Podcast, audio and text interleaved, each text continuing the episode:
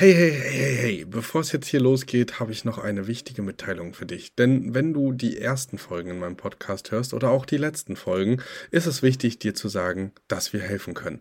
Wenn du also jetzt sagst, ey, ich möchte nicht ohne Begleitung starten oder oh, das ist vielleicht doch komplizierter als auf den ersten Blick gedacht, dann sei dir sicher, dir ist geholfen.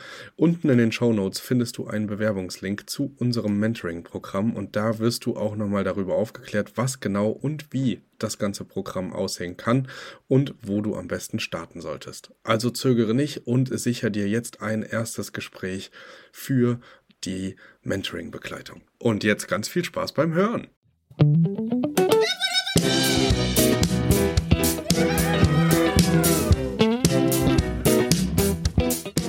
Drei Ikeas, drei riesengroße Ikeas.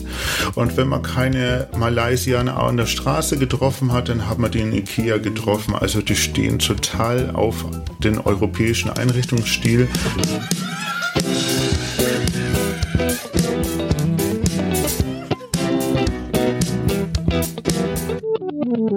Jetzt geht's los. Hallo und herzlich willkommen beim Erhört-Podcast Heute mit Thomas. Ja, wie ihr letzte Woche schon gemerkt habt, haben wir jetzt ein neues Format und zwar den Erhörquickie. Letzte Woche hat der Kelvin bereits gesprochen über das Thema WLAN. Und ich spreche heute darüber, wie man es in kürzester Zeit schafft, seine Wohnung im Ausland optimal einzurichten und wie das mit der ganzen Logistik funktioniert. Ja, ich habe da viel daraus gelernt äh, durch meine Fehler, die wohl damals entstanden sind, während ich letztes Jahr meine Wohnung in Kuala Lumpur geplant habe. Ich war ja da 21 Tage oben, wie viele der Hörer wissen, in Malaysia, habe da ein Airbnb-Listing aufgestellt, also ein Apartment eingerichtet, das wo leider schon voll möbliert war, wie die meisten Apartments da oben, da dieses äh, Apartment auch in einem äh, sehr modernen Apartmenthaus drin ist, mit Swimmingpool, Fitnesscenter, Kino und so weiter, ist natürlich da auch kein Kellerraum vorhanden. Das ist da oben nicht üblich. Und da gab es natürlich keine Möglichkeit, die alten Möbel oder vergilbten Vorhänge oder sonst was unterzubringen. Und der Vermieter wollte die auch nicht zurücknehmen, weil er nicht gewusst hat, wohin damit. Ich habe es dann letztendlich geschafft, ihm äh, kleine Sachen unterzudrehen, wie mit äh, äh, Besteck und altes Bügeleisen und so weiter, das er dann in einer Plastiktüte mitgenommen hat. Aber war ja letztendlich nicht die Lösung. Muss dazu auch sagen, dass natürlich alles, was in der Wohnung war, äh, festgehalten wurde am Mietvertrag, egal ob es jetzt ein Glas war bis hin zum Fernsehen natürlich. Und das Auswechseln daher sehr schwer war. Ja, das war so ein Problem, weil ich hatte mir im Vorhinein, bevor dass ich nach Kuala äh, da hoch bin, natürlich ausgemalt, wie ich die Wohnung da oben einrichte. Ich wollte eigentlich so einen Feng Shui-Stil und ja, hat alles nicht so funktioniert vor Ort, weil die Einheimischen sehr auf europäische Möbel stehen. Ja, aber nochmal zurück, ja, was mache ich mit den alten Möbel? Also gab es da keine Lösung, die irgendwie da mal rauszubringen. Ja, das war das erste Problem.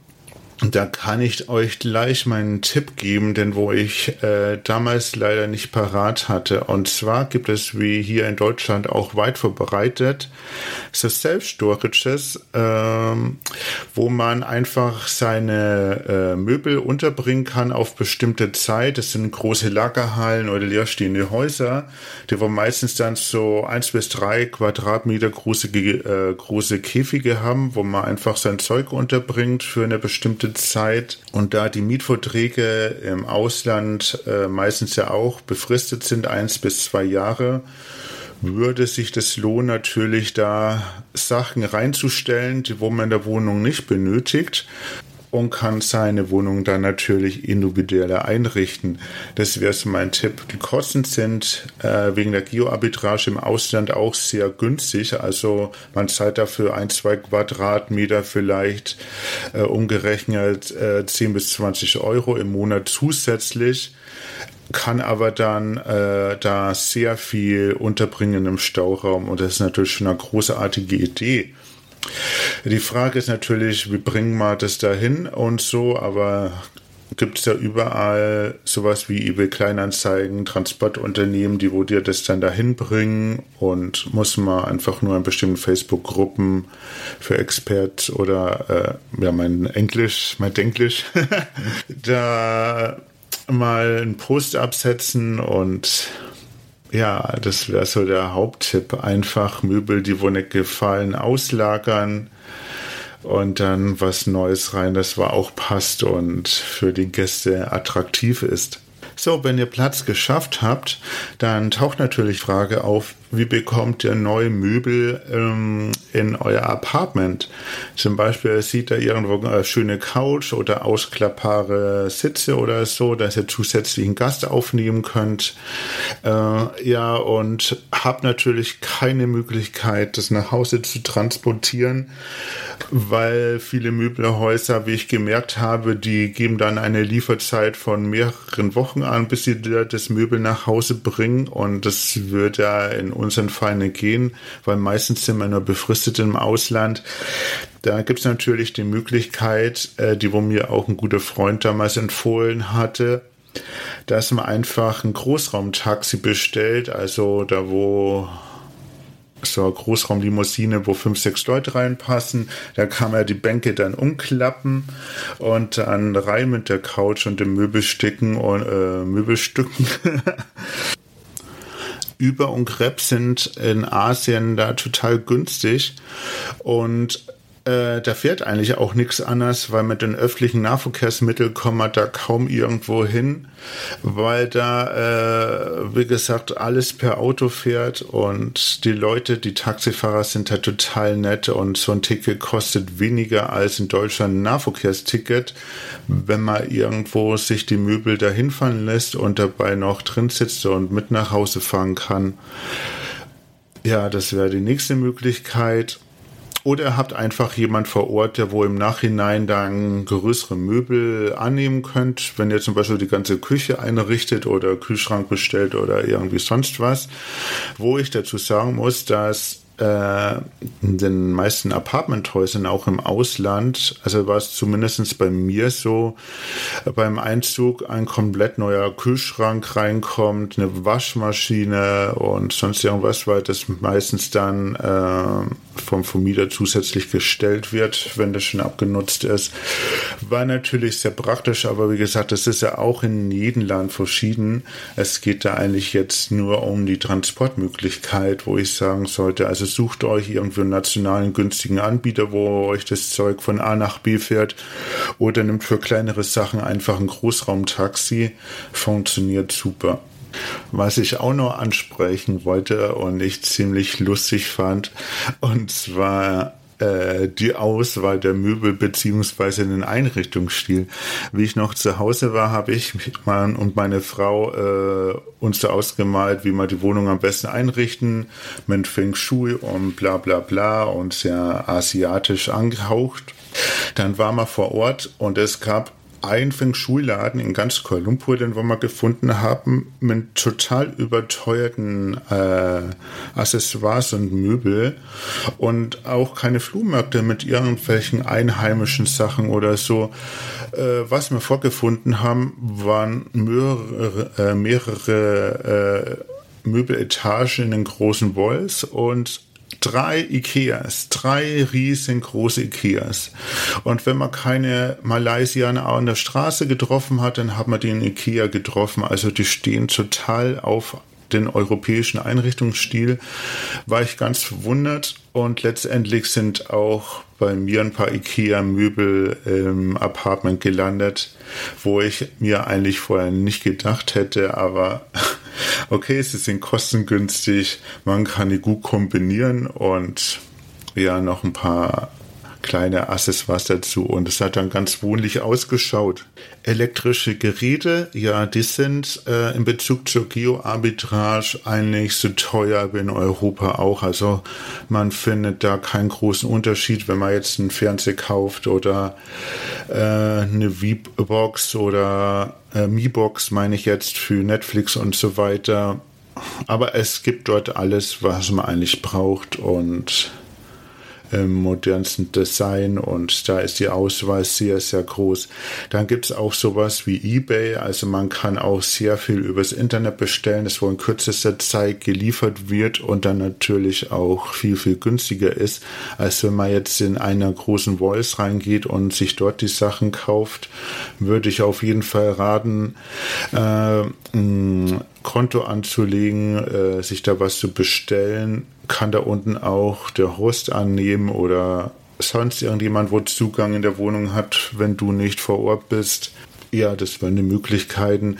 Das macht zum Beispiel meine Co-Host. Äh, wir haben vor kurzem eine Espresso-Maschine bestellt und äh, jetzt kommt ein Alexa rein, genau, und sowas bestellen wir dann einfach übers Internet. Sie nimmt es dann entgegen, tut es einrichten und es funktioniert auch super. Ja, zu guter Letzt möchte ich noch über Pflanzen reden.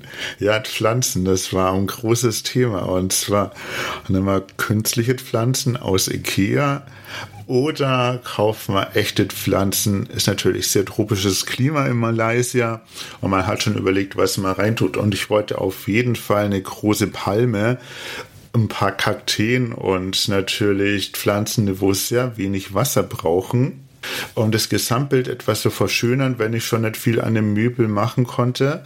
Und ja, dann haben wir nach einem Pflanzenladen gesucht und haben ein Pflanzenladen, wirklich ein Pflanzenladen in einer Millionenstadt gefunden, äh, außerhalb Kuala Lumpur, so ein, zwei Stunden Fahrzeit. Da sind wir dann hin und haben dann wirklich Pflanzen um die 400 bis 500 Euro gekauft. Äh, Palmen, dann sonst irgendwelches Gewächs und ja, das hat das Ganze viel, viel wohnlicher gemacht. Natürlich haben wir den im Über nicht mitnehmen können und haben gefragt, ob die die uns liefern und es war für die überhaupt kein Problem. Die haben dann so zwei, drei Tage später die ganzen Pflanzen top verpackt geliefert, ins Apartment im 25. Stock hochgebracht und auch aufgestellt und funktioniert super. Manchmal schreibe ich Langzeitgäste an, dass sie die Pflanzen gießen. Das sind dann zu freundlich, um sich darum zu kümmern. Pflegeanleitung und äh, Mittel dazu sind ja vor Ort.